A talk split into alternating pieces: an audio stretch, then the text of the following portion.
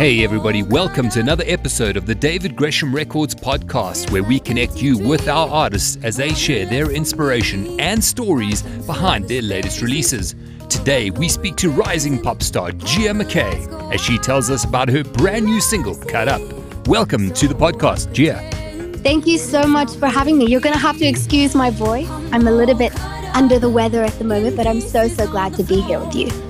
Gia, tell us about your brand new single, Cut Up. Cut Up is a breakup song.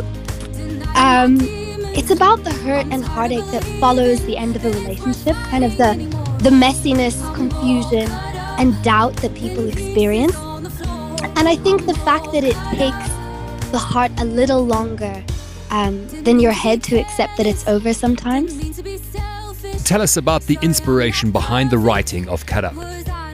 It's an original. The song kind of came about from a throwaway line sung in studio while um, while sanitizing a keyboard, believe it or not. So thank you, the COVID protocols, for providing inspiration.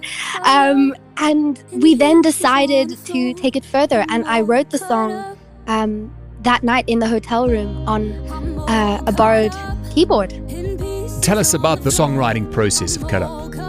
I was up in Joburg with all of you recording demos, and this wasn't even kind of a song on the list that I had planned, but it kind of all gushed out of me, and it was really um, organic and natural. And I kind of, I think that's the way you really want a song to be, something that you just can't help but write. So it was, it was lovely and very easy.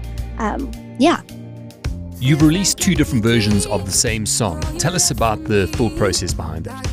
You know, originally the song was written as um, a ballad but working with new producers um, really provided the opportunity to expand um, my reach and kind of push me out of my comfort zone, which led to the two versions of the song, which I'm so excited to be sharing. Uh, and I think I think it's so awesome that from one song um, we can kind of reach two different audiences and that it can speak and resonate with different people. Um, so I'm, I'm really, really excited to hear the feedback about both versions. What can fans expect from a live version of Cut Up? Ooh, um, that's a good question.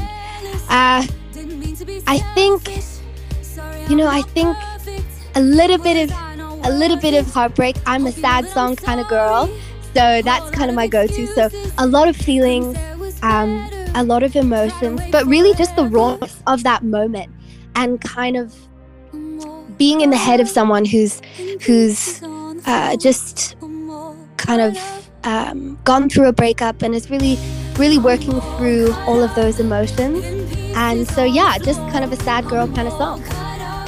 Gia McKay, hit us up with your social media handles. All right.